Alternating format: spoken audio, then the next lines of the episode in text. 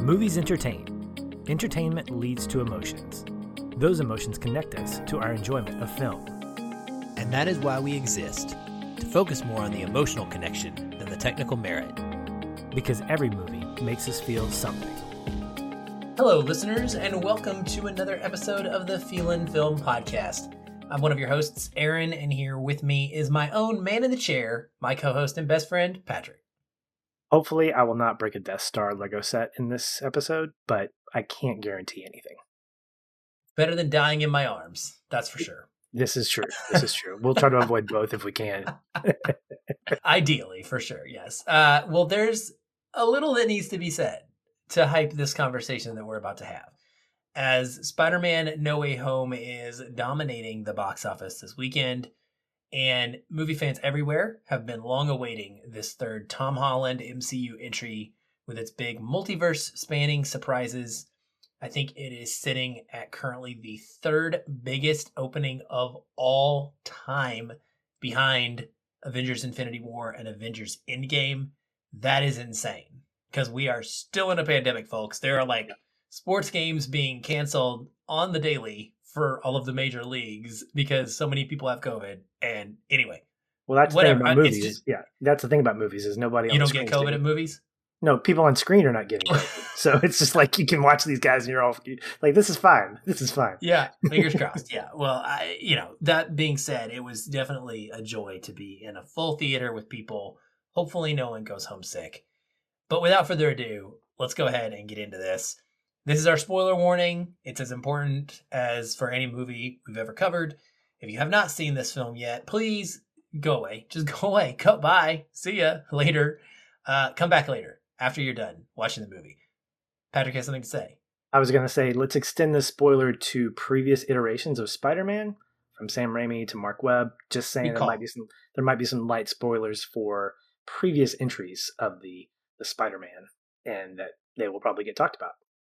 That's right. Yeah. So we're talking essentially spoilers for one, two, three, four, five, six, seven, eight movies overall. Right. That we will be talking about. All the Spider Man live action goodness coming at you, unfiltered.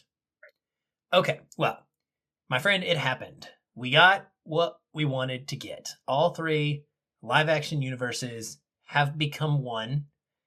And the biggest question that we're going to start with here is just kind of a simple one and I want to get your reaction and then I'm going to give mine and then we'll kind of go into more detailed stuff. But I want to talk about this. Did it work for you?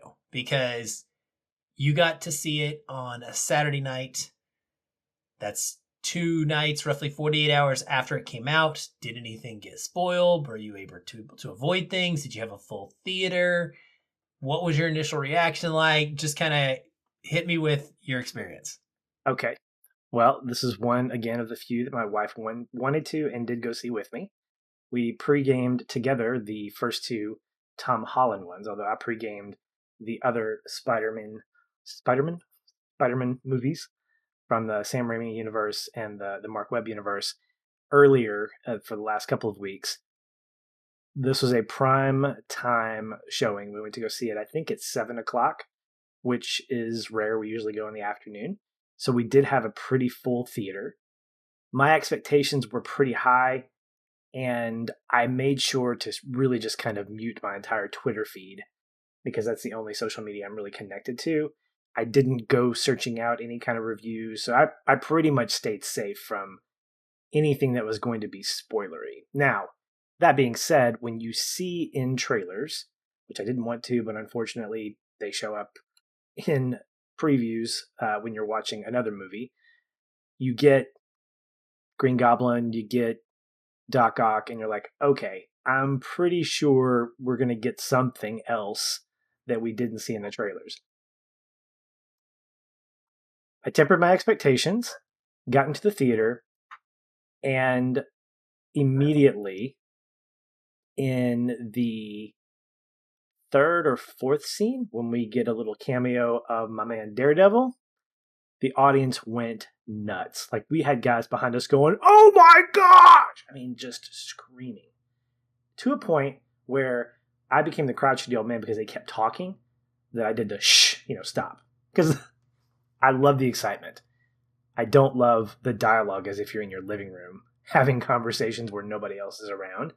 But I could totally appreciate that reaction. And then everything else that happened afterwards, all the big reveals, getting our multiple Spider-Men coming out of the woodwork, it was fantastic, Aaron. And I said, this feels bigger than Endgame. This feels bigger than Infinity War. And with the numbers that are coming in, it doesn't surprise me. I think this is probably maybe next to, if not more than those, the most anticipated movie in the MCU thus far. For a number of reasons. And my wife asked me, she said, Why do you think people wanted to come out and see this movie? And she didn't really compare it to West Side Story, but she used that sort of as a as a baseline. Why did this make so much money early on? Why is it bringing in so much? And I said, well, one, it's the MCU, which seemingly can do no wrong. It's like the Alabama of movie companies right now. It doubles down on the fact that Spider Man is the most popular comic book character ever. And I mean that across multiple universes, multiple properties, bigger than Superman, bigger than Batman. He is completely profitable at any juncture. We get that proof in the fact that we now have a third set of Spider Man movies to love and enjoy. And thirdly, people want a big blockbuster to come back to. As much as I loved West Side Story, it's a niche movie, it's a niche genre, and it's not going to bring in the type of revenue, the type of excitement that Spider Man is going to do. So I think being in the theater watching this smiling, being the what I would call the the adult theater goer and kind of pumping my fist in small ways, tearing up when it was appropriate, but then also hearing people behind me telling their girlfriends, "Yeah, he was in the first Spider-Man. Oh, yeah, and he fought him in the second one." You know, these guys giving away this being proud of knowing this stuff about these previous universes and seeing it all come together was almost like a love letter to the Spider Man character. Being able to say, look, we respect what came before us. We want to be able to honor that and do it in a way that is also part of great storytelling. And that's what we got, Aaron. That is absolutely what we got. We got great storytelling in a way that made sense, that pushed the overall story along, and also gave us a fantastic conclusion to, I would say, this Tom Holland trilogy. Obviously, not the end of Spider Man or Tom Holland to Spider Man, but this part three of this singularly directed trilogy. And for me, the plane landed perfectly for the most part. And I'm excited to see kind of what's next after this. Well, good. I'm glad you had pretty much the consensus experience that everyone is talking about having across the board when it comes to this film. Its Letterboxd rating is like through the roof. It's four point. I don't know. It's like it's like Parasite high, and there's been a lot of discussion in the Facebook group about is this a ridiculous notion? Like, is this too high? Should it be nominated for Best Picture? And of course, all of these questions that come out because the ratings are both critically and audience wise are just through the roof. So I don't know if we talked about it. I don't think we did because I try not to share my reactions to big movies that we're going to cover with you because I don't want to influence you unfairly before you get to go in. But I saw it initially on a Tuesday night for the press screening, and we recorded our FF Plus spoiler free episode on it literally that night when we got home. I think we were talking about it till maybe 11 15 and then i had to do the editing. It was rough. And i was at a three. I was at a this was an okay movie. This was a fine movie. It didn't do a lot for me. I had a bunch of issues that i talked through i thought it was cool and it had some strengths and it had a lot of weaknesses and i was decidedly underwhelmed and not blown away in any shape or form by the movie. Both Coles and I actually were very similar in that when we talked about it on FF Plus. So, like I do, I was grateful that I got a chance to go see it again. I had already pre purchased my IMAX tickets for opening night with my son so I could take him. And I was looking forward to giving it another go. One of my biggest issues with the movie was when we saw it in our press screening, and this has become the norm ever since the pandemic because Seattle has lost a couple of its best IMAX and big screen theaters. They've either been shut down for COVID or shut down altogether. So we keep getting blockbusters. It's happened with Eternals and The Matrix and Shang-Chi and just all of them, Dune, and we're getting them in a regular theater. And I know that sounds like so pretentious to probably some people listening, but the reality is that we got them on this normal size movie screen.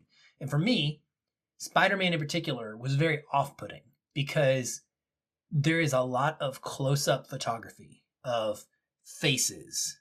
And the reason is because we're emoting a lot. And so they're showing these facial expressions. And I understood that. But there were faces and torsos taking up a large amount of screen space, like the whole thing. And it was really frustrating to me from a visual perspective. And so I wondered if when I saw this in IMAX, was that ratio going to be better? And it was. It was so much different. The movie looked uh, like a totally different movie to me watching it on an IMAX screen. And I sat in the back row, so I had the perfect, like, full view of this screen. And it was a completely different experience. But so was the whole thing. I got the same way you did, right? People are cheering at Matt Murdock. People are cheering when the Spider-Man appear. People are cheering at every single villain coming back. And it was just the right amount, Patrick. It, you know, I didn't get the overly obnoxious people in my theater that were screaming out loud for hours on end. I got to notice things because that stuff doesn't happen at press screening, frankly. I got to notice the little nuance, like when Andrew Garfield comes in, they actually, the director, Jon Watts, takes a beat and doesn't say anything. And I think that they are anticipating and understanding that there's going to be an audience reaction to this. So you can't just put immediate dialogue in that scene. Like you have to let him pause a second to give the crowd a chance to react. And so that was pretty fascinating to me because it happened over and over but got to see that and it was just such a great blend. It was such an awesome experience and for me specifically like having rewatched i mean i love all of these movies but i have them all on 4k i rewatched all seven of them leading up to this and I, I was ready. You know he's become my favorite hero just like so much of the world over the last few years. Um, i honestly would say he's probably supplanted batman if not he's right there on an even keel now. And I was blown away. I had quote that experience and I wrote this Letterboxd review about it that started off and the first thing I said was JK belay my last and I linked my three star review, right? And then I just launched into this thing about how this happens to me once every couple years where I see something in a press screening and my passion is so high for this property or this thing or my excitement, my expectations are through the roof and it just doesn't work for me for whatever reason and I'm able to go back, and and I think this is what it is for me, Patrick. I have to sometimes separate the critic, who, when I'm watching this for press reasons, I'm thinking subconsciously about my likes and my dislikes and my quote to the press rep when I walk out the theater. I'm not necessarily nitpicking, but I'm critiquing as I watch, right? It's part of the job when I got to watch this a second time, I didn't have to do that. And it's really weird because I I honestly think the issues that I had with the movie they completely disappeared as if Doctor Strange had forced me to forget them. Like they, they, I really I look at the things I criticized in that first Feelin' Film Plus episode and I would argue with myself right now and be like, "What are you thinking? That's not true." And here's why. So I felt it deeply I got emotional. I didn't the first time I saw it, none of that happened. This time I cried, I cheered, I was just over the moon excited about this thing that they'd crafted. And and I think it's brilliant. I think it is overall just tremendously done. And it's something that could have failed so easily. Could have been such a complete and utter disaster, honestly, and gimmick. And Marvel has shown now repeatedly that they have a respect for these characters. They have a respect for audiences' connection to these characters, and they're deep intertextuality of their story that is complicated and it can be too much for some people but i have found the more and more like it's it's unique and so special in a way like i can connect to it even if i don't need every single detail so all that said here we go. Tom holland's individual spider-man movie. So i want to start here because that is what this is supposed to be. Now Tom Holland comes into this universe in the MCU and he's introduced as Spider Man, not in Spider Man, his own movie Homecoming, but in Civil War. And then he goes forth and he is not just a part of his own solo movies, but he's got all of these little threads happening because he's part of a team, which I also think is another brilliantly nodded at thing in this movie, No Way Home, and how they talk about that. And they let that be a plot point. The fact that he's been a part of a team. He's unlike the other Spider-Man, right? But one of the critiques of his MCU run has often been that he doesn't feel like he has an individual Spider-Man story quite in the same way that the other Spider-Men have had because he always has some Avenger somewhere that's playing a role in these things or Stark Tech, you know, helping him out. Like it's not just him doing things on his own. But in this movie, we have him dealing with his identity being revealed. We have him cha- being, you know, challenged with the fact that he's now known and infamous and, you know, considered to be a villain by some. We have him having to deal with the loss of a loved one finally, as all Spider-Man have had to do in the past. Not the same person, which I think is brilliant as well. And we have him wrestling with a greater good and an idea, a moral dilemma that is brought to him of do you kill or do you forgive? Do you help? Do you cure? Or do you send back to let fate decide? So, with all of these things in play, there's a lot going on.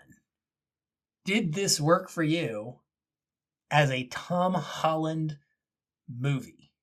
as a third entry in Tom Holland's series, does this feel to you like both a natural progression and also a fitting conclusion? It's a soft yes from me, Aaron. And I say that because there was so much emphasis on the multiverse and the potential and eventual reality of seeing the other two Spider-Men come in that by the time it, it's almost like a hill, like a graph that goes Tom Holland, Tom Holland, Spider Man, Spider Man, Spider Man, Spider Man, Tom Holland. It's really this idea of it was Tom Holland's movie until Spider Man, the Spider Man got there, and it was all about them, and then it was Tom Holland again. So I will say that yes, for the most part, this feels like a Tom Holland Spider Man movie, but I think he was upstaged almost too much by the other two and their history. It doesn't mean it didn't work. It absolutely worked. And I feel like overall what we got was a cohesive Tom Holland story, but it felt a little bit too much like it was about the three in a good way. It didn't feel like Tom Holland was leading the charge in a lot of ways. And part of that has to do with the fact that for better or for worse, he is set up as a team oriented Spider Man. This is very consistent with the comics. If you read some of the, well, I'm, I'm only going to take it from a reference point of like the 2000s and the 2010s. When I was reading the comic books, he was always sort of an understood Avenger. He was your friendly neighborhood Spider Man until he needed to come in and be a part of the Avengers. He was never part of that, that core team. yeah, I think it is. I think it is. But he has always been in the current MCU, excuse me, in the current comics that I was reading several years ago, he was always an addendum to the Avengers. It was the Avengers, oh yeah, and Spider Man. Because he's necessary. Most of these stories take place in New York. It's obvious that he needs to be a part of that. And that's where I think Holland's trilogy works really well because he strives to be an Avenger. He strives to be an Avenger and then he's an Avenger, and now we're getting this other story about what it means to deal with your own stuff. So, in a lot of ways, we see almost a growing up of plot that goes mm-hmm. along with the growing up of Peter Parker in these three movies. Homecoming is a lot of fun. I really, really fell in love with Far From Home this time. Felt like it was more cohesive, more balanced, didn't feel like everyone was a comedian. Really felt from the screenplay, from the sets, from the villain, it felt very much less like a cookie cutter Marvel movie and more like a progression. And what I think No Way Home did was take it really up a notch when it came to the drama. So when we start seeing Tom Holland, or excuse me, this Peter Parker dealing with those things like the death of his Aunt May, the need to want revenge, and the rage that exists, I felt that.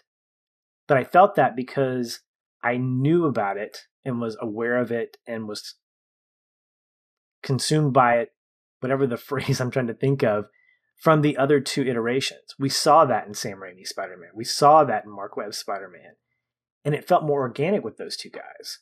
With Tom Holland's Spider Man, it didn't feel like it was out of left field, but it felt like it was a little bit rushed, like, oh gosh. So something dramatic has to happen, and within two days, you're sort of grieving and trying to figure all this stuff out.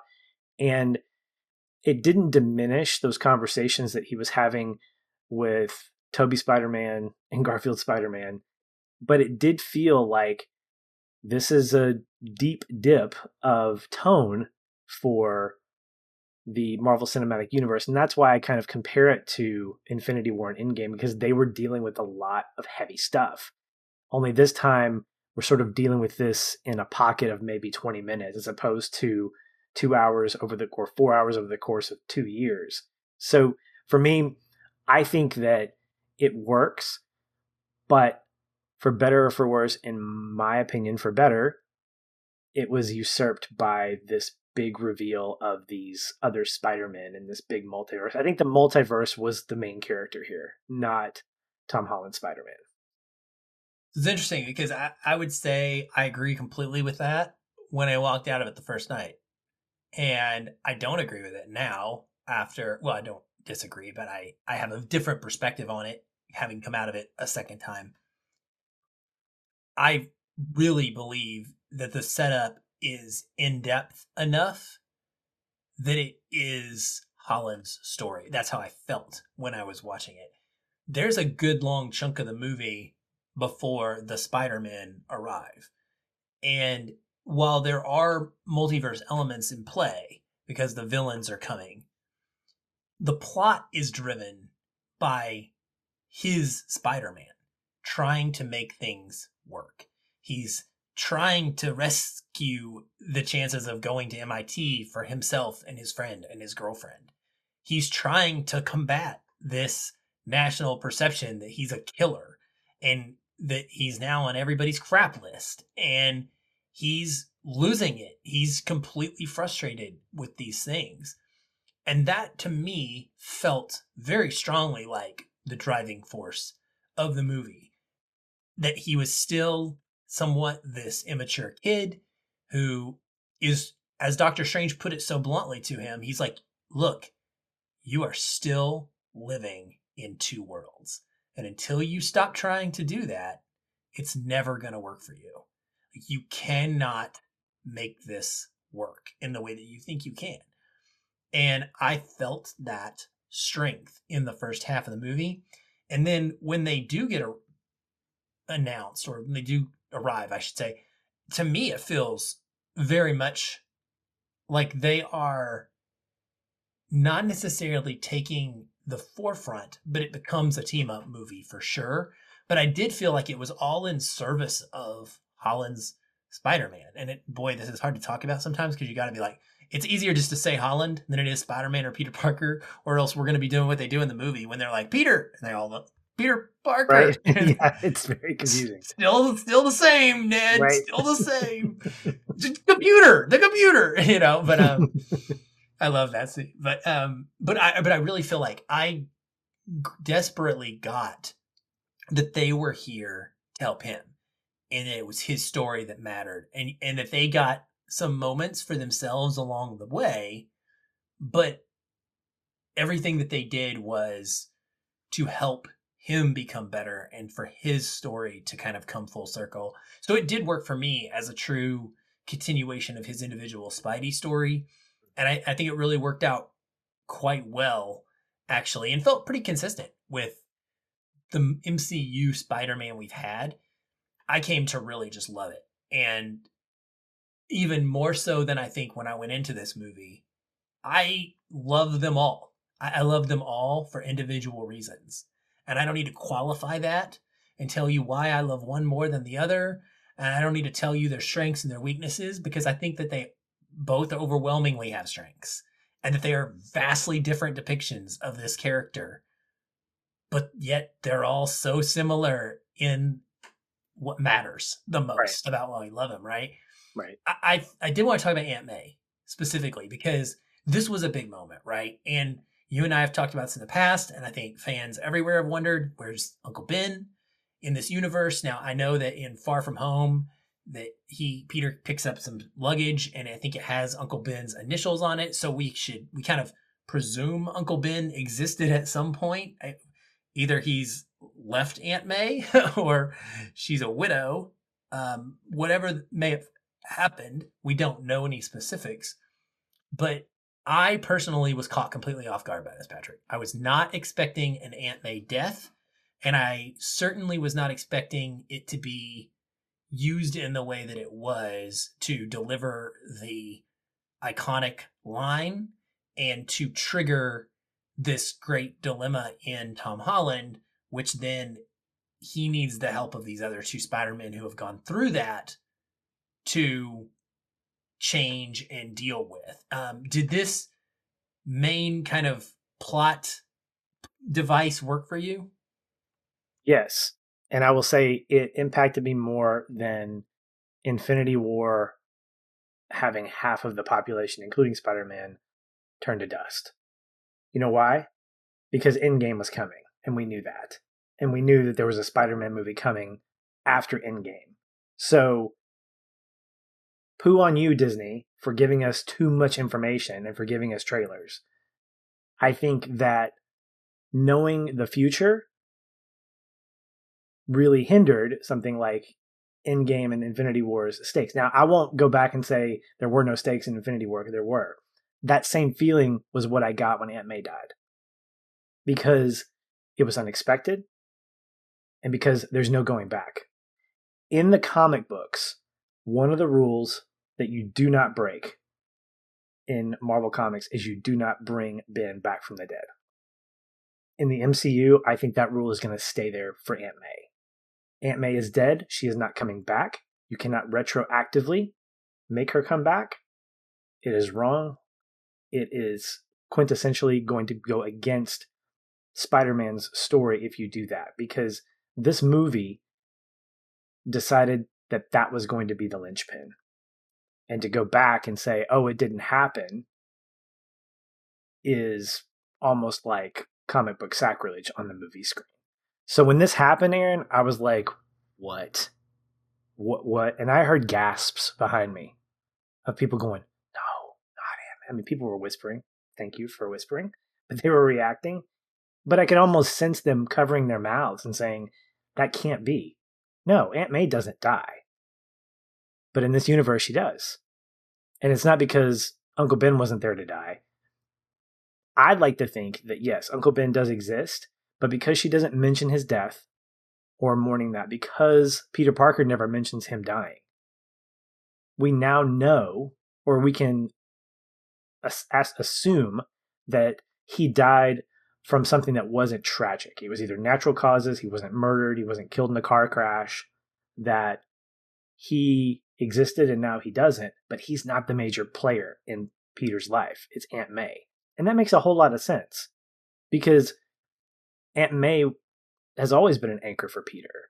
So having her death happen deepens that. It almost like it's almost like it puts Uncle Ben's death that existed in the other two Spider-Man universes inside her. So her death is the same as Uncle Ben's, but you also get her influential life in Peter's life that we get from the other two.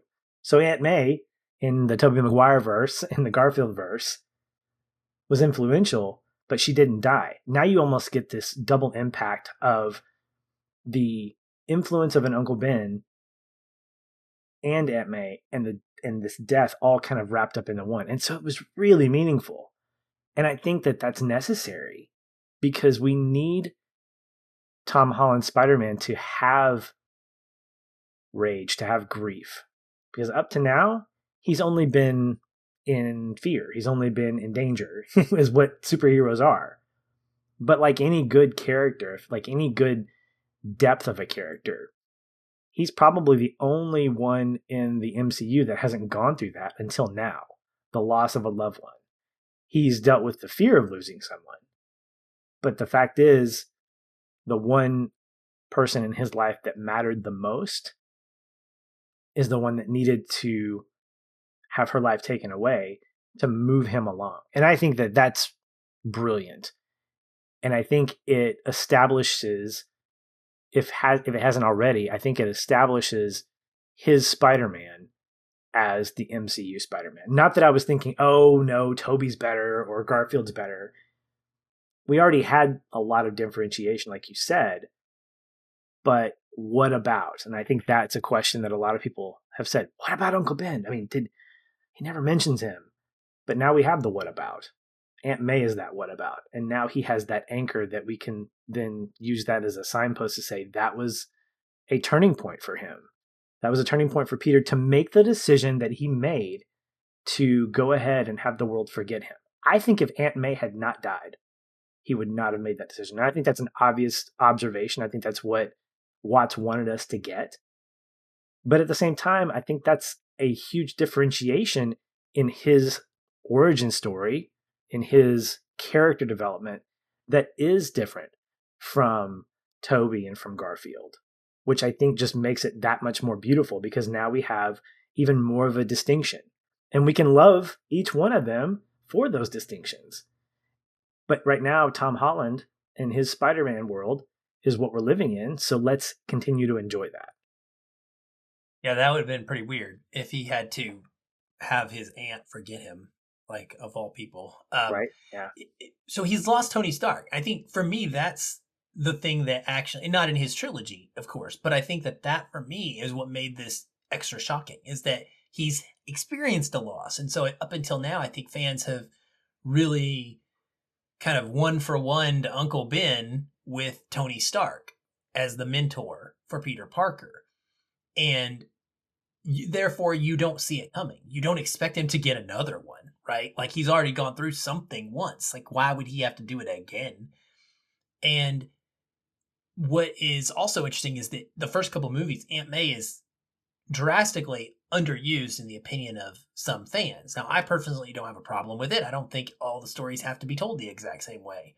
She's got her moments. She's part of his life. She's in his orbit but she's never had an impact in the way that Uncle Ben always is shown to have some sort of moment where he really lays out that elderly advice or you know fatherly kind of com- uh, conversation that he has with Peter before his death in the previous films which helps establish when Peter loses him how hard that is for him. And here we have it happening to someone who's not elderly in any sense. She's young and she had not had those moments, but she gets those moments. And I love, love, love it. So I, I, don't know if Feast has been in the MCU previously. I think it might have been. This movie is really starting to tie into the series, which I think is amazing and awesome because we've got Matt Murdock. You mentioned the, the Daredevil cameo, which was sick. Don't get me wrong. Like, that I'm a really good lawyer. I just I love that line. It was so good and so perfectly like small, right? It's just here you go. He's here. And for viewers of Hawkeye, you'll know that this is not the only part of the Netflix series that are being tied in to this whole universe and it's being done so brilliantly. But we get Feast. And for me, like that is such a big part of the new Aunt May that I know from the video game series. She runs this organization and it's such a big pack. And we get Peter going there. Like that's where he gets to meet Norman Osborn. And this whole thing is Aunt May's moral mission.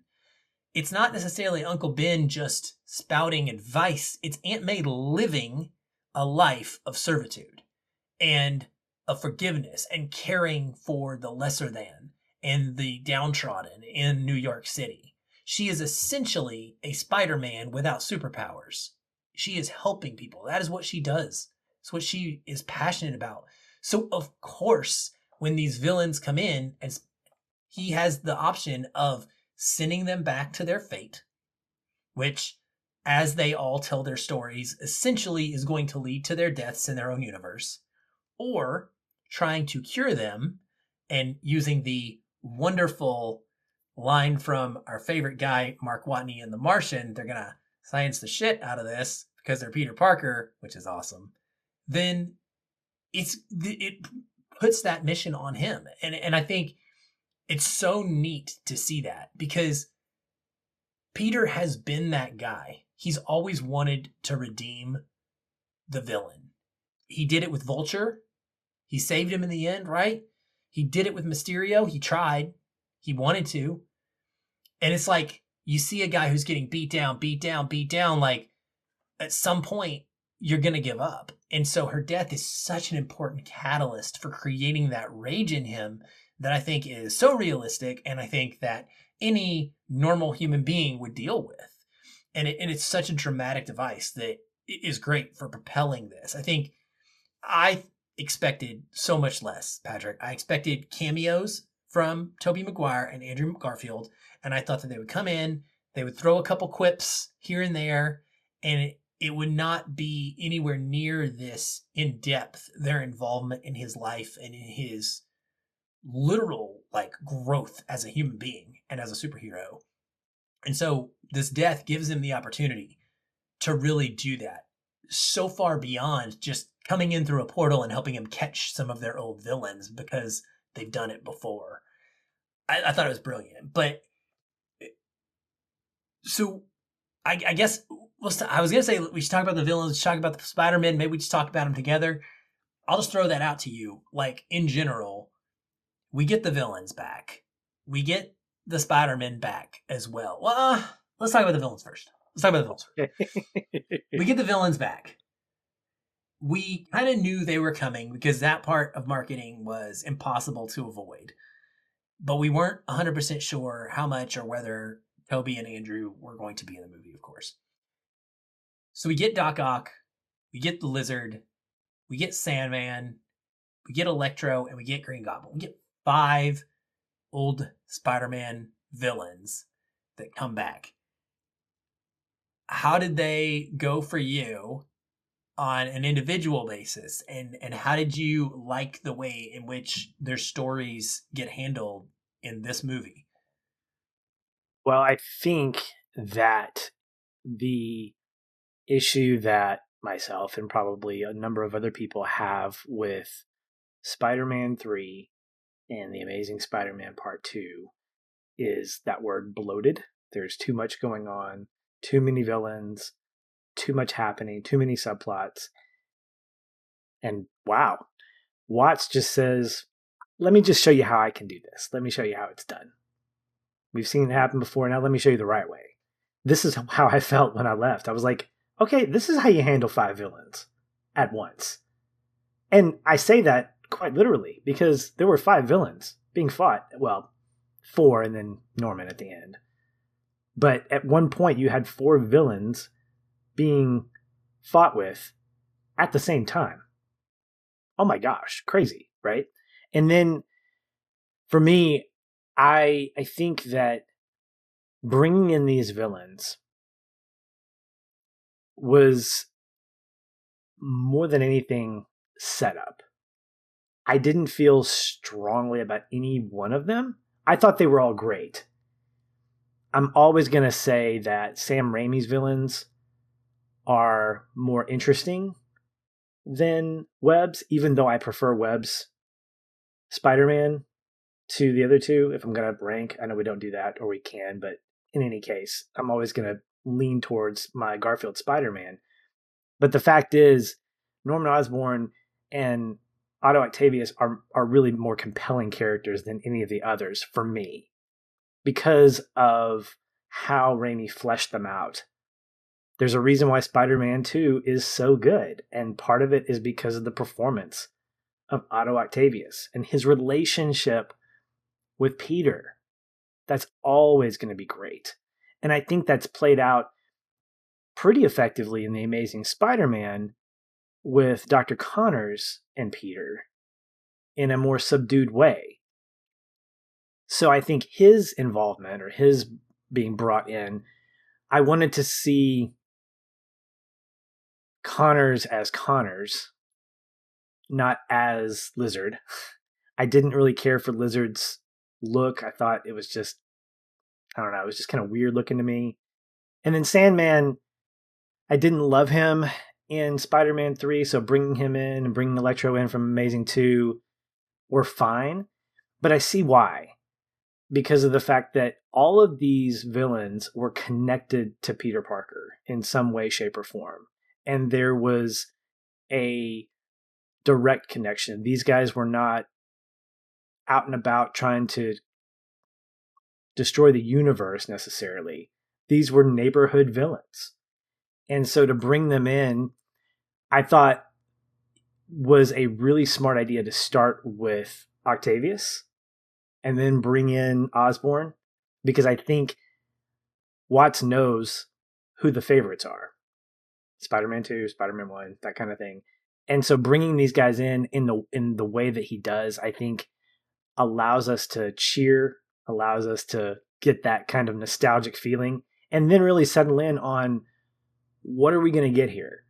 What is Octavius's problem going to be? What's Norman's problem going to be? And it honestly, it's all familiarity. It's really like, okay, we're going to go off of the assumption that they were pulled before their issue got resolved, before Osborn died, before Octavius got de-inhibited, before Connors got reverted back to his old self. So I think what we have here is essentially a what if story from from the beginning. Like, what if this happened?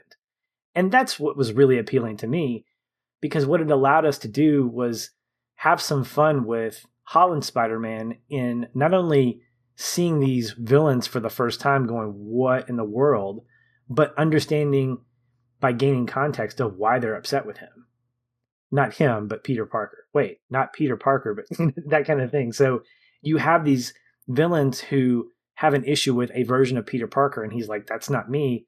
But he's compelled to eventually want to help them because that's who Spider Man is. Again, a common trait with all three of these Spider Men is the desire to redeem those that they care about. And so bringing them in, I thought was a really great move we had Mysterio from the from the second one. So to bring in a third Spider-Man movie and just introduce yet another villain that we haven't seen yet, I thought would be kind of a weak way of finishing off Tom Tom Holland's trilogy. So I think that the villains themselves are fun, compelling, not necessarily as compelling as they are in their original universes, but I don't think they're meant to be either. I think they're meant to be a conduit to get Holland's Spider Man from point A to point B, as well as bringing in that nostalgia, as well as bringing in some redemptive value for Tobey Maguire's Spider Man, as well as Andrew Garfield's Spider Man. So overall, I really enjoyed them. I wouldn't have wanted a new villain because I didn't want to get used to someone new would have trusted Watts to do that, but was glad we got the villains that we did. Yeah, I think I didn't want anything new either if we were doing this storyline. And I think that it's less about the villains individually and their reaction or interactions with Tom Holland Spider-Man as it is what you just said at the end. It's it's all a package deal.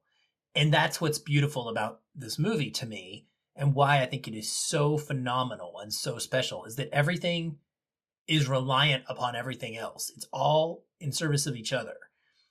The villains present some interesting moments. Like you said, when Doc Ock, he knows where the fans lie. That that bridge scene is just outstanding. To go from Doc Ock and the whole why are you here and who are you and why do you know me and why are you mad to him being frustrated because he's trying to impress this lady from MIT at the same time and he's wearing a suit underneath and he's he's just so it's so Spider-Man, right? And then to have that him finally solve that with a piece of Stark tech, which was an awesome solution. The fact that he was able to use his nanotech to take that over. I love the constant interplay of the villains being like, "Oh, you have magic in this world. Oh, you have you know neater tech in this world," and also the Spider-Man like them all understanding they lived in different quote technologically advanced universes. Like some of them don't have the Avengers or don't know about them. And so you get that stuff, but that bridge scene really kicks it all off. And then you get the goblin coming in as well, all in that one moment. I thought it was a strength not to have him fight Lizard because he's the least compelling on an individual level, probably, of all of them. So there's no just 1v1 against Lizard. He's just kind of, he got captured, you know, unbeknownst to us. Doctor Strange collected him. And we don't have to worry about that until the big Statue of Liberty moment where he pops in briefly. But I think that that worked out well too. And I really liked the scene with Electro and with Sandman and him having no idea what was going on. And it made sense. I wondered how it was going to make sense. Jamie Foxx was talking about in his interviews, like, oh, I'm so glad I don't have to be blue anymore. And while he didn't specifically go into some detail about why his body looks the way it does, the fact that he's in a universe with this new power and his desire when he learns about the arc reactor is wow that's unbelievable like that all makes perfect sense why wouldn't you want that if you were an electric guy right who was all about conducting this power you'd want the most powerful source that you could have and the way that they bring them in like that and they they go and they try to fix them both initially with Holland trying to do so. So cool. All the different like ways in which he crafts these scientific inventions. The chip that goes on the back of Doc Ock's neck, it looks exactly like the one with the little like plunger pieces that come down, needles that drop in. The, the reactor idea that he puts on Electro, and you can see it kind of you can watch his face as he's like, I don't know about like this is about to think, think about to take my power away these it felt so much like a Spider-Man story to me. It felt so much like a comic book. And ultimately getting the other Spider-Man there is what makes it even better because now you get to have these redemption moments, these things that wouldn't have necessarily even made sense in their own movies, but somehow it's awesome to see it after the fact as I think you said it perfectly, Patrick, a what if story a you already what if stories work because you know a different version if that makes sense? Like you can't have a what if of something that didn't happen. It's only a what if if it's different than a thing you've already seen and know and are familiar with. And so when we get these guys coming in and they're like you know, i've already made this you know serum for dr connors once. I can do it again. And tobey's like well i got I got this one for Goblin, and and you know, and Holland's like, well, I can do this because they have this certain technology. You get to see all of their strengths and all of them when they were working in that lab together. It just it was warming my heart. I was in so much love watching the three of them be Peter Parkers together like that. It was just really unique and special, and they all get to have those moments with the different villains, right? And so you're able to make Flint back into a human so he can go home and see his daughter again. You know, you're able to do the same thing essentially with Connors. You're able to take Electro's power away and make him Max again. And you're able to, and you can't think about like the ramifications of this because if you do, it will break your brain if you start worrying about it too much. If you start thinking about like, well, if they were to poof back at the exact moment that they poofed away, then they would still die because then they would be powerless. I, I have a I have a theory about that though. So well, well, I want to hear it. my theory is that the spell to send them back was essentially broken when Goblin destroyed the box. Was it Goblin that destroyed the box? Yes. So the new spell that allowed the whole world, Peter, uh, the Holland world, to forget that he's Spider Man. That spell, my theory is that it sent them back to their own universes, but it put them in different moments in time. And some of that, again, is going to be brain breaking because then you have to wonder okay, we have an older Spider Man in the form of Tobey Maguire, and he indicates as such, which I think is a brilliant thing that Watts did, was to acknowledge the obvious. He's not Tobey Maguire from 2002. He's Tobey Maguire living in 2021 in the Tobeyverse. And it hints at that he's got this interesting relationship with MJ, Right. but that it's complicated and that it's a hard thing to deal with. So and that Garfield has never forgiven himself and he's been Yes. living in this emo state of rage. He specifically says he's like, I stopped pulling my punches. Right. So he knows what Holland is about to go through. So we have to take the Doctor Strange is all powerful and knows everything kind of approach. And my theory is that because we're probably not we we didn't get any mid credits or in credit scenes showing Tobey and Garfield in their respective universes doing something, we have to go off the assumption or off the idea that Doctor Strange sent all of the villains back to moments in time that were either after their conversion or it it's almost like this alternate 1985 he sent them to a new version of their universe in which their redemptiveness their redemption is still intact. And so sandman is with his you know flint is still with his is with his daughter now and connors is not in prison but he's actually in his lab. I can't tell i couldn't tell from my viewing if he had his arm like if his arm was fully back or if he had still lost it. But the interesting thing for me aaron is what happens with oscorp norman osborn and It doesn't With- exist in the future. That was interesting. no no no well it doesn't exist in the Or the- mcu Or new, modern, yeah, whatever you want to call it It doesn't exist in the MCU. That was what was interesting to me. I never thought about the fact that Oscorp does not exist in the MCU. Yeah. And so, what does that mean for Tobey Maguire's universe, where Oscorp does exist, where Norman Osborn is alive, where Doc Ock still has his tentacles, but he is not insane? Do they now work together? What happens there? And I think that ideas like that can be thought of without necessarily saying, well, that just totally screws up continuity with these other universes. That's not the point of this movie. And I don't think Watts is completely saying, well, just forget about it. I mean, those things don't exist. They're not, they're not, well, they do exist, but they're not important. No, they are important as well, but they're not important enough to say, okay, is Tobey or Tobey and Andrew going to show up again? Krisha actually asked me about this. She said, do you think they're going to come back? I said, no, they're not. I think this movie doubled as a conclusion to the first set of Holland Spider Man movies, and also as a redemptive conclusion to the incompleteness or the dissatisfaction that fans had with the way Spider Man 3 ended and the way Amazing 2 ended. Either by not getting a third entry for Amazing or by feeling like Spider Man 3 was a jumbled up mess. And I think that when we think about what is going on in these other universes, Doctor Strange has essentially done his Doctor Strangeness and has put them in places where they know what's going on. Peter of both of those two universes is aware of them, they're aware of him. And now, instead of being like part of his rogues gallery, Garfield Spider Man is going to pull his punches and he's going to continue to work with Connors.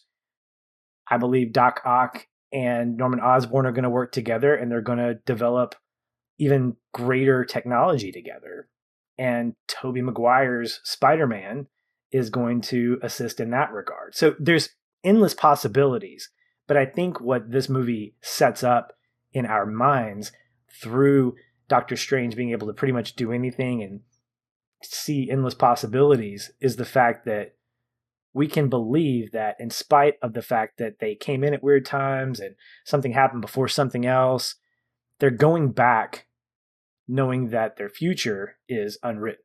It's the back to the future moment where you, their future hasn't been written. No one's has. What we do know is that Gwen Stacy's still dead. What we do know is that Ben Parker is still dead. Because of the fact that we get that wonder, you know, my favorite Garfield moment in the film where he cries after he rescues MJ and I start crying and I'm like, I'm not yes. crying, you're crying. Let me just let me just give you a hug, please. And I think that having that and not necessarily needing to revisit it allows us to feel like we get to finish their stories and believe that they're all in better places, both as not as heroes and villains, but as characters in their respective universes. Yeah, so well said. Absolutely. Uh, I agree. And I love that. I mean, that moment for me is easily, you know, top two or three of the whole movie. Just and the way it the way it's composed, and I think this about the whole film. I think the whole film is just brilliantly constructed. The way we have MJ fall in the exact same shot for shot look that Stacy was falling from, and Peter j- diving down, Peter, Tom Holland, Peter diving down after her to save her because he's her girl in the same way that Garfield would have done, and him being knocked off course because you get first you get the oh my god she's falling. And it's just like Gwen Stacy, and then you get the second oh my god no he got knocked off like he's not going to get her and then you get the Garfield jump it's it's just a beautiful beautiful moment of drama oh, and, and I, go ahead the way in which Garfield goes down and catches her and tucks and rolls, scoops her to protect her versus using his webbing. These are the details and the nuance that make this movie so special, I think. It's that, right? And for Tobey Maguire and his moment, like when he steps between Holland and Goblin and Osborn, he is blocking the glider from killing Osborn. The glider is the same way that killed it wouldn't didn't come from Holland, but that is exactly how Osborn dies in his universe. Is the glider itself is what impales him. And here he is putting himself directly in the middle of that moment instead of being out of the way in which is because ha- that's what happens is he flips over it and the glider goes through and kills Osborn. And now he is re- redeeming himself by staying in place between him and saving him which is just it's it's phenomenal. It's phenomenal storytelling, and and it's so beautiful for those guys. And yeah, one of my biggest what ifs is his universe. Right, Doc Ock is literally become a hero in this movie. So what is is Spider Man gonna retire? Is he gonna work with Doc Ock? Does I mean I want that. I hope if we're lucky, there'll be like a second season of What If next year from Marvel, and we'll get some sort of like animated look at the Tobey Maguire verse where Doc Ock is a hero now because he's good. He's well, and, powerful, but he's good. And Tobey is older. I mean, Tobey's older. Yeah, he's so think of think about this. He's his back crunched. yes, exactly. So think about the fact Such that Tobey is the fact is so good. I I love their banter together, dude. Oh, they just slipped back into it like it hadn't missed a beat that's something else that's interesting. And I'm going to go back to, to what you talked about, but I want to segue for just a second about that because I think in each iteration of Spider Man that we have talked about offline or online or any line is the fact that how do you deal with the quippiness of Spider Man? Because that's what he's known for. He's known for those really just fun, sarcastic quips back and forth. How do you vocalize that? And I think we, when we covered Homecoming, we talked a little bit about does Holland nail it? And I think he does. I think he is a great balance of Peter Parker and and Spider-Man and the way in which he talks to his enemies, the way he goes back and forth with the banter.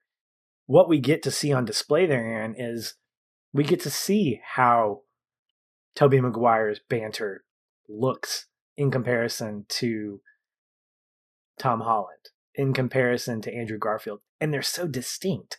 They're very different in the way in which they deliver lines. Like the way when they start the big fight at the Statue of Liberty, just before they decide, hey, we need to team up. This doesn't work if we are all going after our own individual villains. Garfield says something really funny to uh, to Connors, and he says, "Hey man, long time no see, missed you," you know that kind of thing, which is very much hearing Garfield say that line. I was like, "Oh yeah, that's that's the Amazing Spider-Man banter that I like. The amazing sarcasm, yeah, the amazing sarcasm that's funny. No, I meant amazing Spider-Man sarcasm that we like." And Tom Holland's Spider-Man voice is distinctly different than Tobey Maguire, so we get to see all three of those on on full display. Now, just going back, to address what you were saying, because Peter Parker has gotten older, I would like to believe that in my world, my in my mind of this new world, he's retiring. Spider-Man is no longer in existence, and now Doc Ock, he is assisting Doc Ock in a way that is appropriate. They're using science to solve the world's problems in the same way that May is using Feast to live out her mission, her ideology. I think that that's something that we could say as an alternative that Doc Ock is now a hero. How does Peter fit into that? Well, I think Peter now lives a quiet life with his girl MJ, and he is a well known scientist now, as opposed to your friendly neighborhood Spider Man. Could the world live without Spider Man? I wouldn't like to think of a world that didn't live without Spider Man, but alas, maybe it's now Doc Ock who is the new friendly neighborhood Doc octopus. Octopus. hey, it's so. an animal. It, it is. It's true. It's true. Well, MJ and Ned. So they're the MJ, Ned, and Doctor Strange. Let's talk about how you how we felt about these characters. And I'll say this. So these characters have some enhanced roles in this movie in different ways. Obviously, Strange is playing a specific part in which he's breaking the multiverse for Holland's Peter Parker and ultimately going to be setting up this next Doctor Strange film and connecting in ways to WandaVision, yada, yada, yada. So, of course, there's always going to be this intertextuality to everything that happens in this world, which is part of what makes it so fascinating.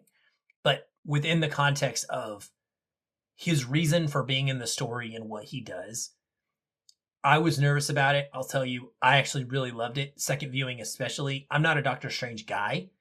I think that his solo movie is one of my least favorites of the MCU, acknowledging that I enjoy them all on some level, but not my favorite by any means. I actually thought he played a lot better for me the second time around, a lot more genuine, uh, made a lot more sense, and felt better the way that things were going. Peter Parker going to him as a kid and being like, help I, I just need help. Like, I know you've done this before. Like, why wouldn't I ask you to do it for me?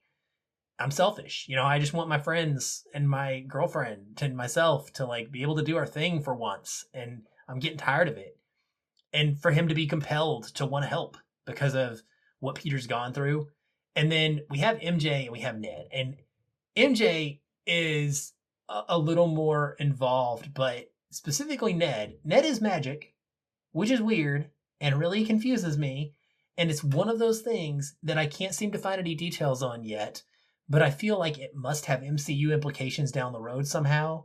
I'm really, really curious what's going to play out here or if it was just a one off because there is a shot during the scene at Ned's house with his Lola, which is hilarious when the Spider-Mans arrive, especially Garfield. And he's like, I'm here. I don't need to crawl. Like I'm good. I, it, this is enough. This is plenty. This proves it. And he's like, let me go get the cobweb. Are you happy now? And but anyway, there's a shot during that scene of some family heirlooms on the wall that are kind of look like old ancient artifacts that speak to maybe Ned's magic and his family history. It's got one of those things that I love Marvel does. They put these things in there that make me cu- very curious. He gets to play a bigger role in this movie. He has an active part, and MJ as well in both their decision making. Like they have agency. They can push this button at any time, and they choose not to. And they choose to engage Peter and, you know, support him. So, did you have any issues with the way these three characters played into the story, or did they feel like they fit into their roles pretty well? No, I think they fit in really well. In fact, I think that it's fun to see Zendaya as MJ really evolve over the last three movies. She looks more mature. She looks older. She looks like the way that her hair is done, the way that she talks. If you watch her in Homecoming, she's a lot of fun to watch because she's just like half eyes open, doesn't really care, makes snarky comments. But by the time we get to this movie, her role is more significant because of her connection to Peter. But the way in which they both do science, the way in which they both figure things out, it didn't feel like it came out of left field. And it's kind of that Stranger Things type of vibe or that Ghostbusters Afterlife where you have set these characters up to be smart. And by the time they do smart things, it doesn't feel unbelievable because they're just kids. Like these are 17 year olds, these are kids that go into MIT. They're young adults. I mean, they're getting ready to do some amazing things in terms of education and science. So watching them do what they do, it really does have a great balance of hinting at not really a coming of age story, but coming of age moments where both Ned and MJ are saying less sarcastic things or are getting us our laughs for the movie and really do feel like they're Holland's team, like they're Spider Man's team. Ned is the guy in the chair. I would trust him with my tech. I would trust him with my, being my eyes. There was a really fun moment when Peter is having to kind of re create his suit and he puts that cell phone on his chest so that they could see when he goes out to that farm or that field and he finds Electro. I love that. I love the fact that they're using any technology they can find. In this case, it's just a cell phone to be his eyes and ears because he needs them.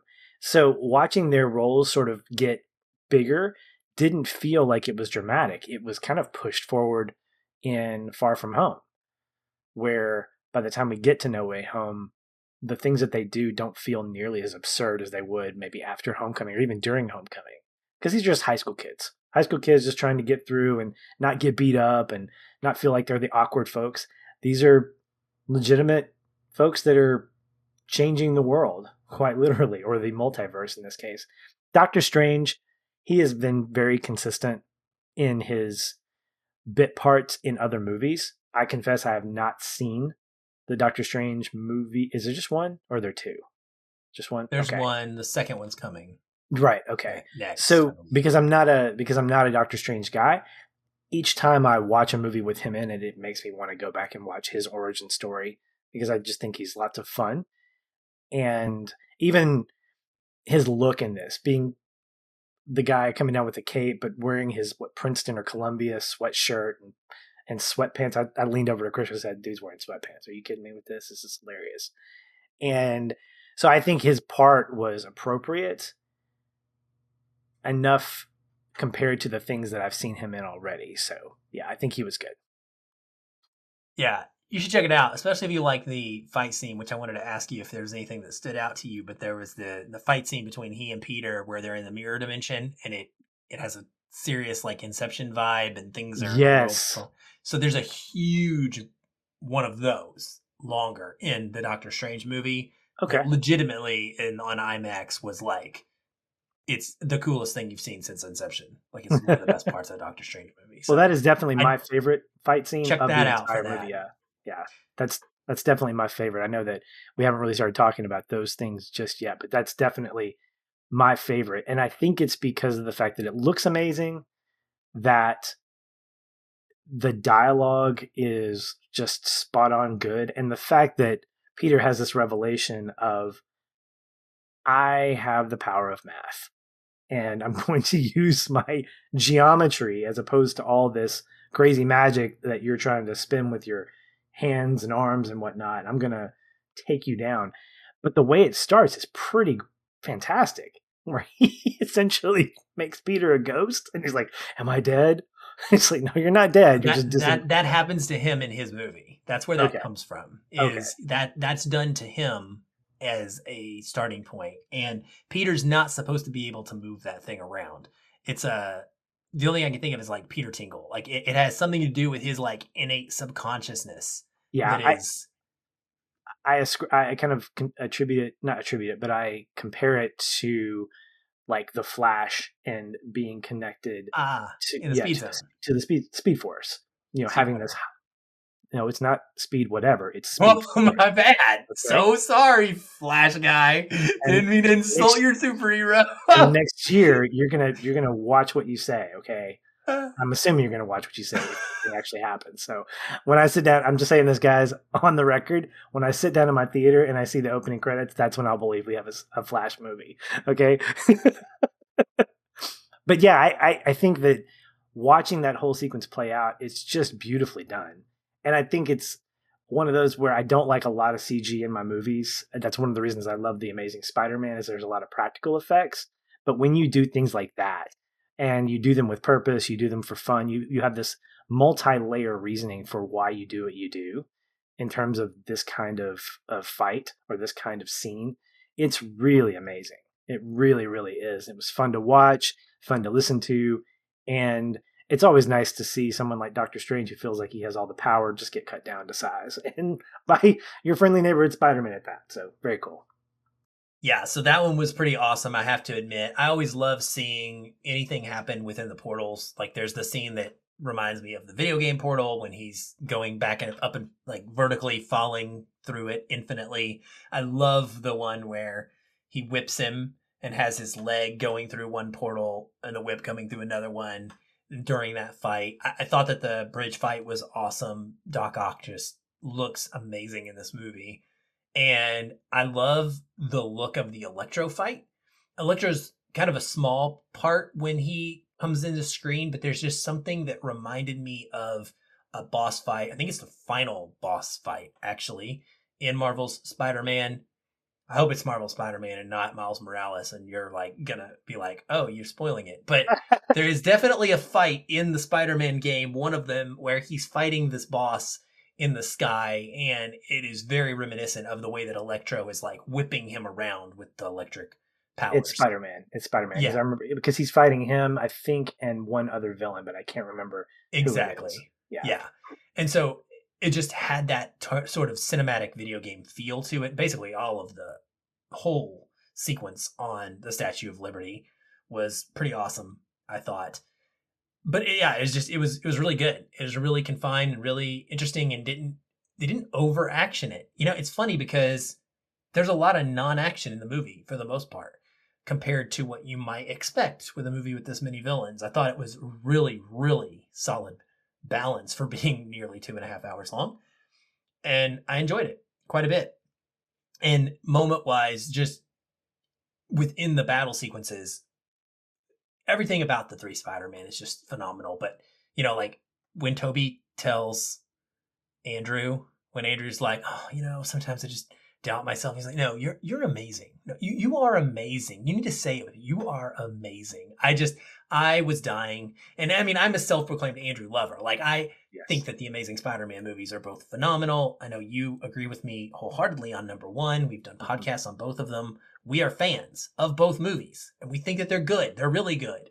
And so, just just I don't know. I just love that it's both meaningful from a character to character moment, but it's also very meta in general for fans. So well done. But when they go up on that Statue of Liberty together, and when they, that one sequence where they decide that they've got to work as a team, they're like, guys, this isn't working. We've got to do it together.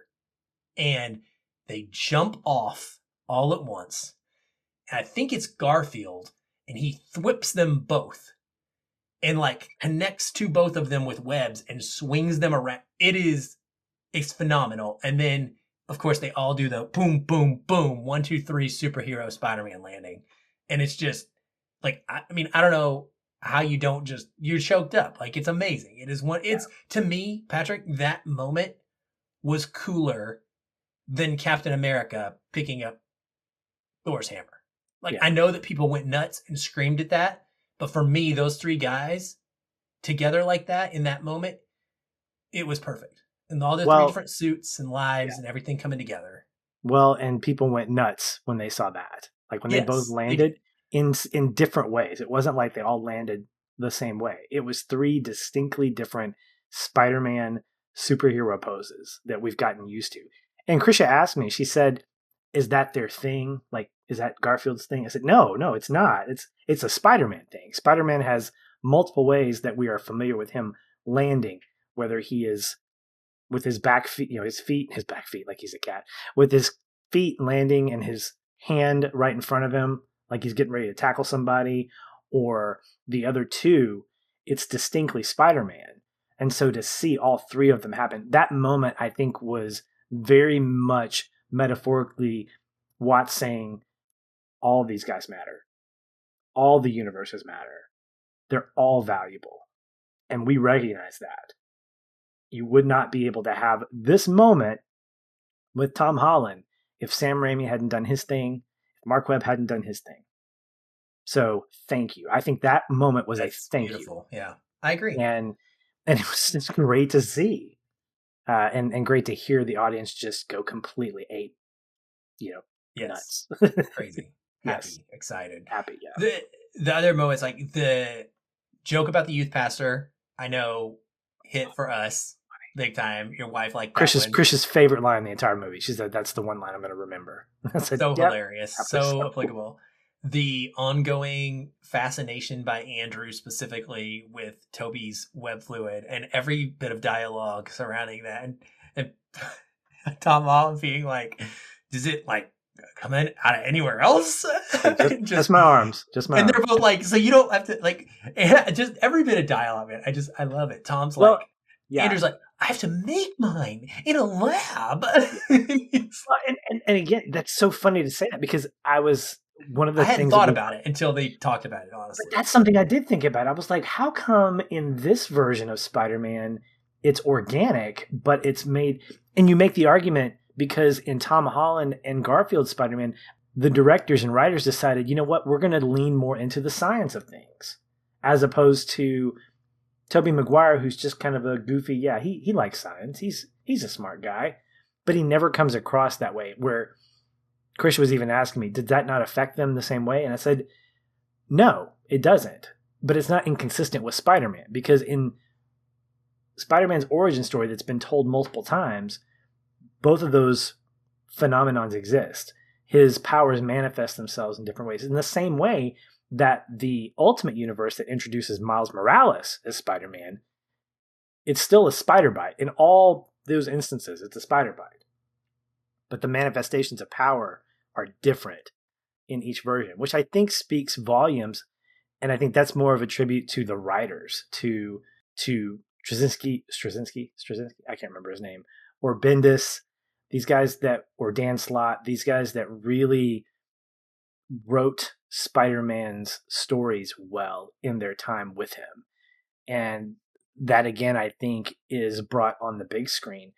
There's some great meta moments that you mentioned. One of the other ones I love is with Garfield even afterwards when they're trying to define who's going to be one, two, and three, and he says, "Yeah, I guess because because that's how a lot of people feel. Like, okay, if you're going to rank the Spider-Man, he's probably number coming in third. Number one in my heart, buddy. I, no, you're you're preaching to the choir here. You're, you're preaching to the youth pastor here that it's going to be Garfield for us. But I thought Yes. Watts did a fantastic job of saying, "Look, let's just let's just call it what it is. It. Yeah. yeah acknowledge what it is and and really play off that so i i think that it's uh it's so much fun to see that and it's nice to see that these actors are enjoying what they do I'm, and i'm not talking about just the spider-man i'm talking about all of these characters that have all these Oh, actors Willem that have come back. Dafoe kicked it up So like a, a whole another notch. like a champ like a champ yeah he's terrifying. and He's- and empathized like Mhm. incredibly hard with him as Norman at the end. You know, Yeah. Well, seeing seeing him at feast, I thought was really great. Yeah. Stealing candy. you really get to see the difference. That's the thing. You get to see two distinct characters, and that's what you have to have in a character like that, who's Well, these yeah, and you don't. So you see him as Norman Osborn, who wants to be known as Doctor Osborn. Like he has lost all respect from everybody, and seeing him in the homeless garb really does emphasize that that he has nothing. He's not even he's not known in this universe. Aaron, who's Doctor Osborn? That's not somebody being like mean. That's somebody being real and saying, "I don't know. There is no Doctor Osborn that exists."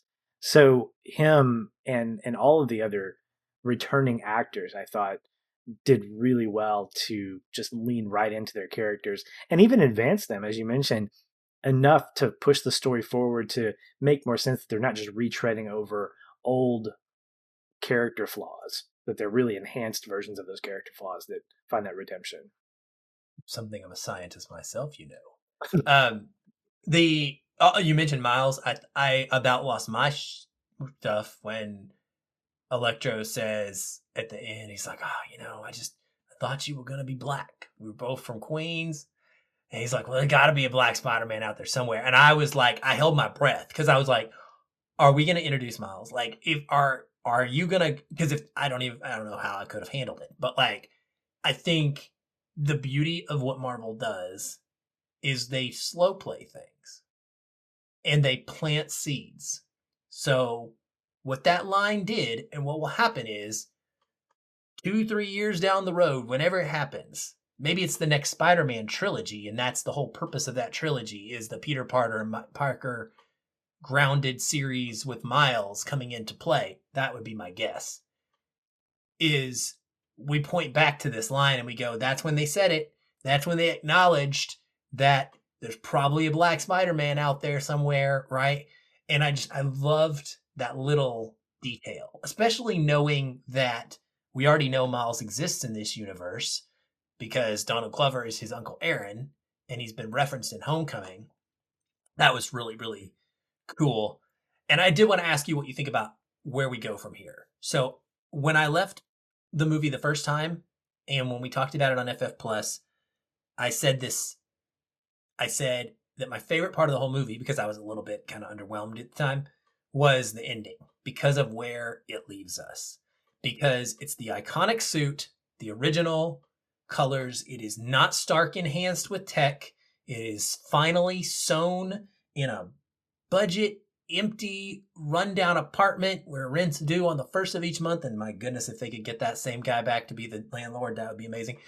And he finally is the Spider Man that we always compared him to in what Tobey was, and to a lot big extent, kind of what Andrew was more modeled after, but the traditional Spider Man grounded story. No one knows who he is. He is just out swinging in New York in the snow. And by the way, since you don't watch it yet, he swings right by. I want to say, I don't know if it's it's Rockefeller Center or whatever Yeah, it's, Rockefeller called Center. that plays into the finale next Wednesday of Hawkeye in a big way. That is where it's going down. So I swear, if he swings by there in the finale of Hawkeye, I'm going to lose my crap. But like just that again, intertextuality, the way things are slowly pieced together, like this is happening in the same universe at the same time in the same place. We know Matt Murdock's there. We know another character's there because of Hawkeye. It's really cool. But I just love where he's set up. No one knows who he is. He's going to go out and be the grounded, everyday Spider Man. He's not part of the Avengers anymore. They don't know about him or they're not recruiting him because that was a Tony Stark thing. I love it. I love, love, love it. And it made me t- appreciate the Tom Holland trilogy as a whole more because this is where we ended up. And I don't know how to express why that is necessarily but it it made me not feel like I was missing out on something. It made me understand that it's okay to have it be different. And it still gave me a little bit of a excitement factor over maybe getting to see Holland do the thing that I kind of still wanted to see him do anyway. Well, I think part of it is that it's a backwards approach to an origin story. where you have someone who starts out alone, discovering his powers. Eventually, more people discover it, and then he would eventually team up.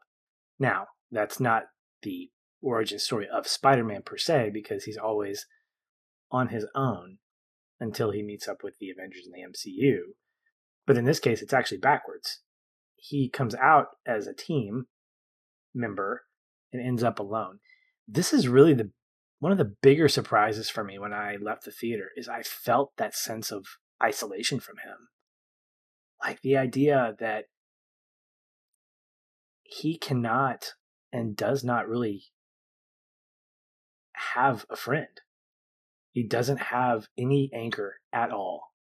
And so that jumping from the window onto to Rockefeller Center, it didn't feel sad, but it felt very I don't know, just isolated.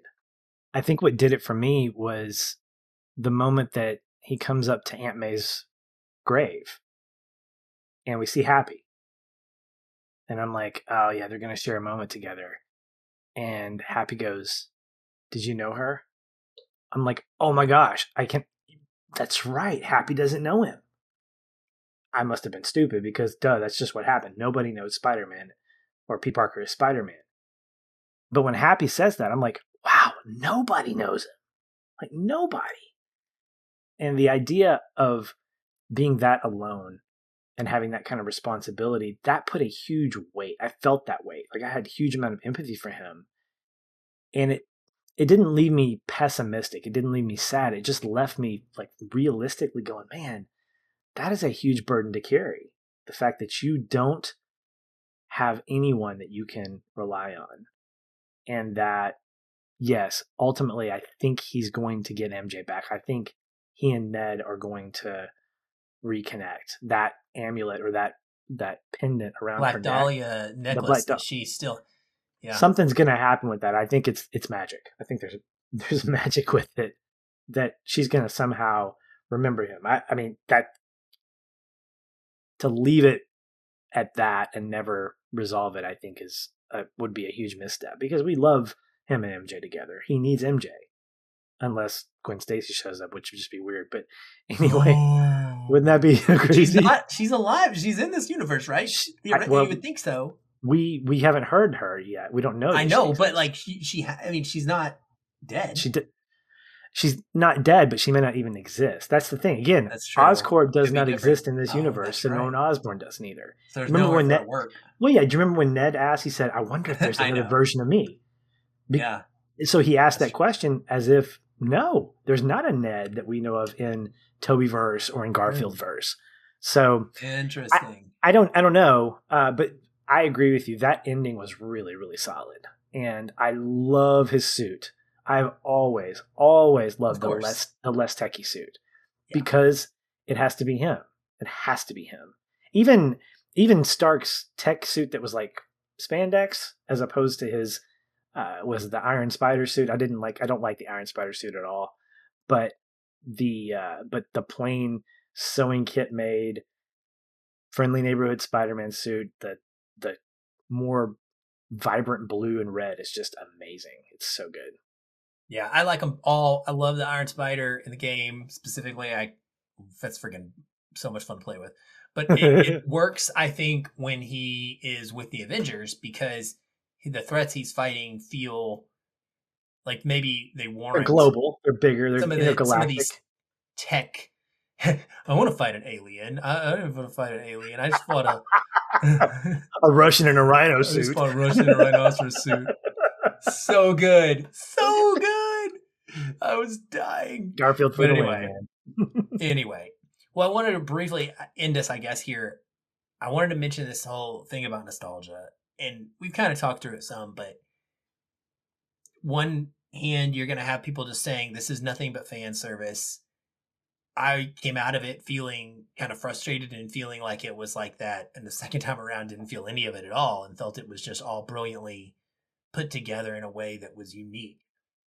But this is going to keep happening, is what it seems like. We are rebooting everything. They're turning Goonies into a series of some kind. They're doing something with that, you know. And that reaction you just gave me, that oh no, this is the interesting thing for for for every Goonies, there's probably a, at least a two or three fails for every good one. We have a Rise of the Skywalker that doesn't work well, bringing somebody back.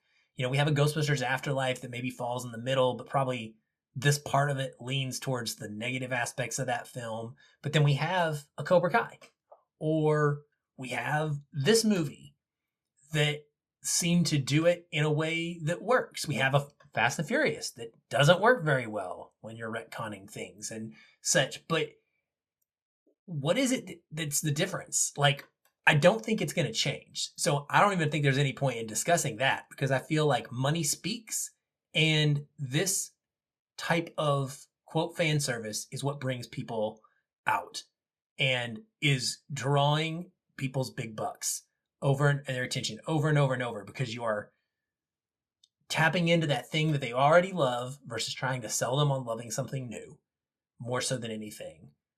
But why is it that this is able to succeed and not feel schlocky like a cash grab where something like I don't know, I don't want to be specific because everybody has different experiences, but widely other popular types of versions of this stuff has not worked as well. Do you have any answer for that? Do you, I, do you have any idea? Not answer, but what are your thoughts? Yeah. Well, I was talking with Andrew Dice over at Screen Rant about this earlier last week, and you guys are going to get the full conversation of what we are talking about. But one of the things that we hit on was about this idea of familiarity and how appealing that is. It's like a warm blanket, to to use a, a cheesy metaphor, because you are connecting with something that you don't have to feel like you have to learn something new. It's you almost feel like when you replay Spider-Man, you and I were talking about this, the idea of you want to replay the Spider-Man game, but you know what happens. You know exactly what happens. You know how to beat the enemies. You're going to probably play it on the, its lowest difficulty level. Why? Because you enjoy the story.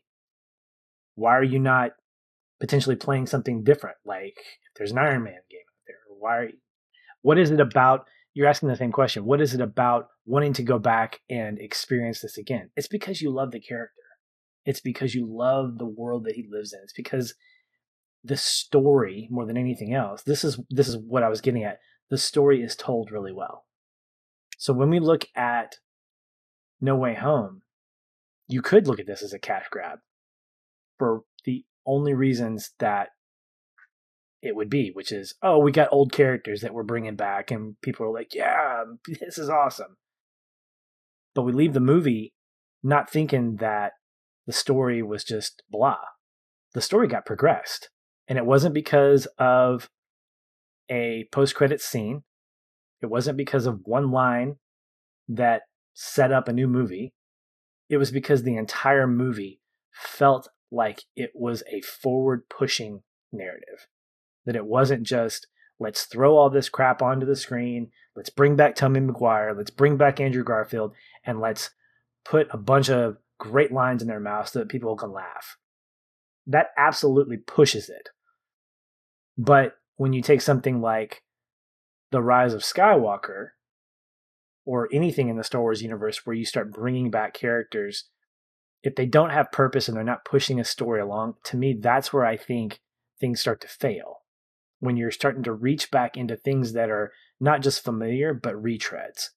So when your stories are not retreads, but really using the things that are familiar to anchor in to something new, like Cobra Kai, for instance, you look at that series that's in its fourth season as of this New Year's Eve. The reason why is because you have a touch of nostalgia that pushes a story forward. So you'll take elements from Karate Kid 1, 2, and 3 to anchor in ideas or start scenes or start themes. And then from there, it carries a narrative forward. We're not just looking at Daniel and Johnny's rivalry, we're looking at other things that those things are triggering or that those things have triggered. And I think in the case of Spider Man in this particular entry, that's exactly what we got. We got meaningful cameos, meaningful entries of these old characters that push the story forward where we now can appreciate two things at once. We can appreciate a love letter to the Spider Verse that existed before us with Sam Raimi and Marc Webb, but we can also appreciate that this movie has now pushed the MCU a step further in its evolution as a universe. And I'll tell you straight up, I couldn't care less about the next Doctor Strange movie. I was like, okay, cool, whatever. Because I have my own issues with this whole idea of like, you need to watch all these 50 things to get every little reference to really appreciate it.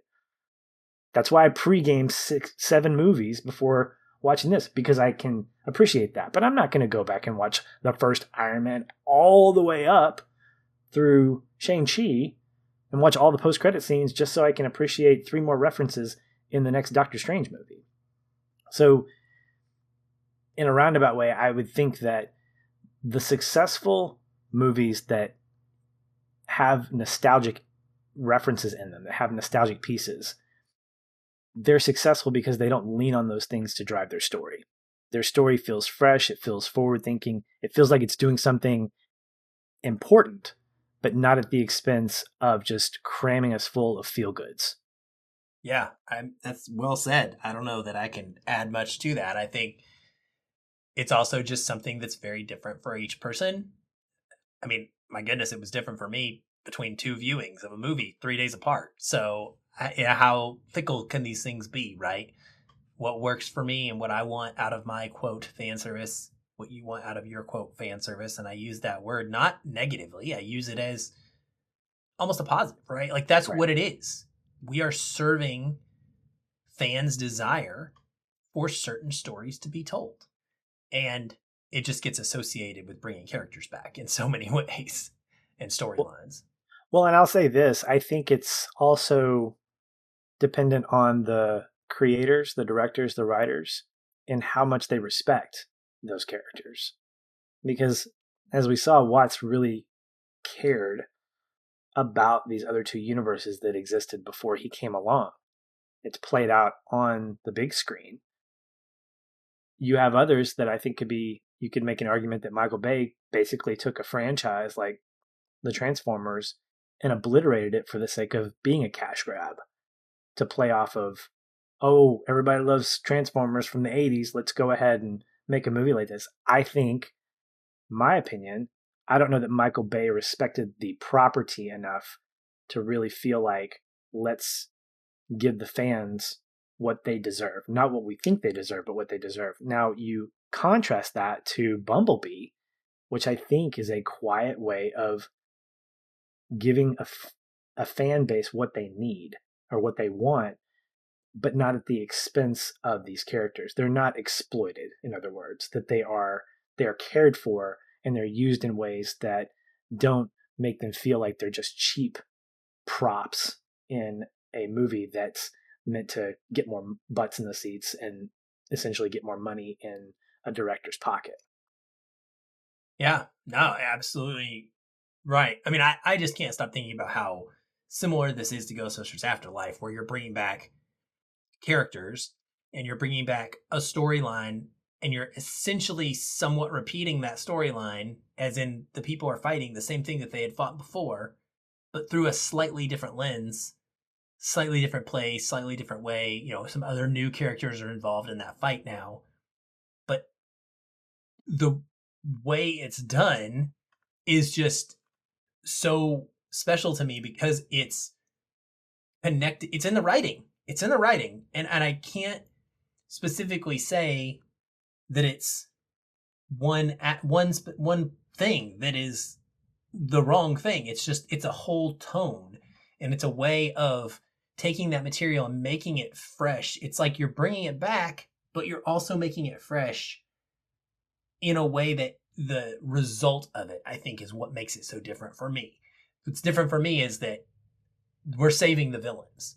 We're not just fighting the villains again. If we again, I think I said that earlier. But if we were just fighting the villains again, to me, this would be Rise of the Skywalker. It would be Ghostbusters Afterlife. We would be doing the same thing we already did.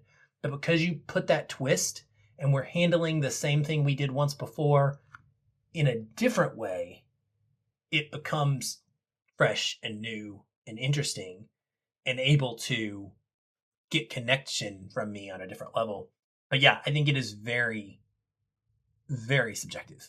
and there is no definitive, like, this is good fan service, this is bad fan service way of doing it. And like you just said with Transformers, I love the original Transformers. I thought the direction we were going in the original movie was great. I think Michael Bay saw the amount of success and the box office numbers that came from it and was empowered to do the worst of Bay and do those things more and less of the things that I loved about the first Transformers movie. And it's not necessarily his fault. That's his style. We want to blame somebody. Let's blame the studio who gave him the money and said, here, make this movie. Right? But how do you combat that? When people go out and they pay hundreds and hundreds of millions of dollars to see something multiple times over and over and over, or a billion dollars, guess what? The people are saying they want it. All they're doing is giving it to us. And I don't know what to say about that. If I don't want it, then it's just on me. Like you just said, it's just on you. Sometimes you just got to skip things. I think people need to, if anything, maybe get to a place where they're more okay with that. And they're more accepting of, it's okay for me to love this thing that is fan service to me and not love this other thing that is fan service to you. And neither of us is wrong. it's okay. You know, I don't have to watch every single episode of Cobra Kai when it drops. But I know you love it. I know it's your thing and I'm happy for you. And that's good enough. But it's an interesting Eve, topic yeah. for sure. New Year's Eve, what? New Year's Eve is that's what I'm doing is I'm watching Cobra Kai with my wife. We're going to ring in the new year with with Johnny and Daniel in the gang because I love it's, it. It's great. Hope Tobey Maguire shows up. he probably will, and Andrew Garfield. They're going to show up in everything, right? All right. Well, that's going to do it for this week. We hope you've enjoyed this conversation as much as we have. As always, you know where to go to keep the conversation going. Next week, we are going to give you our post Christmas episode in the form of The Green Knight. I think it made it to theaters again on December 10th. So if you didn't get a chance to see it then, it's streaming anywhere and everywhere that you can rent things. I guess the major places like Vudu and Amazon and whatnot. Give yourself a chance to watch it. It's going to be a fantastic conversation. Aaron, I know this is one of your top movies of the year. So I'm looking forward to that discussion. In the meantime, thank you so much for this great conversation. As always, we'll talk soon. Hey everyone, thanks again for listening. If you enjoy the show, we'd love to hear from you. You can leave us a review on iTunes or wherever you're listening. These help increase visibility for the show and grow our community of listeners like you. We also invite you to connect with us further by joining our ever growing Facebook discussion group. A link to that is in the show notes, or you can just search on Facebook and find us that way. If you'd like to continue the conversation with me, you can follow the show on Twitter at Feelin Film, or connect with me in the Facebook group. I'm very active in both places and would love to chat. And if you want to connect with me, you can find me at Shoeless Patch on both Facebook and Twitter. Be sure to tag me in any comments so that I'll be notified and not miss you. Once again, thank you for listening. We'll be back soon. Until then, stay positive and keep feeling film.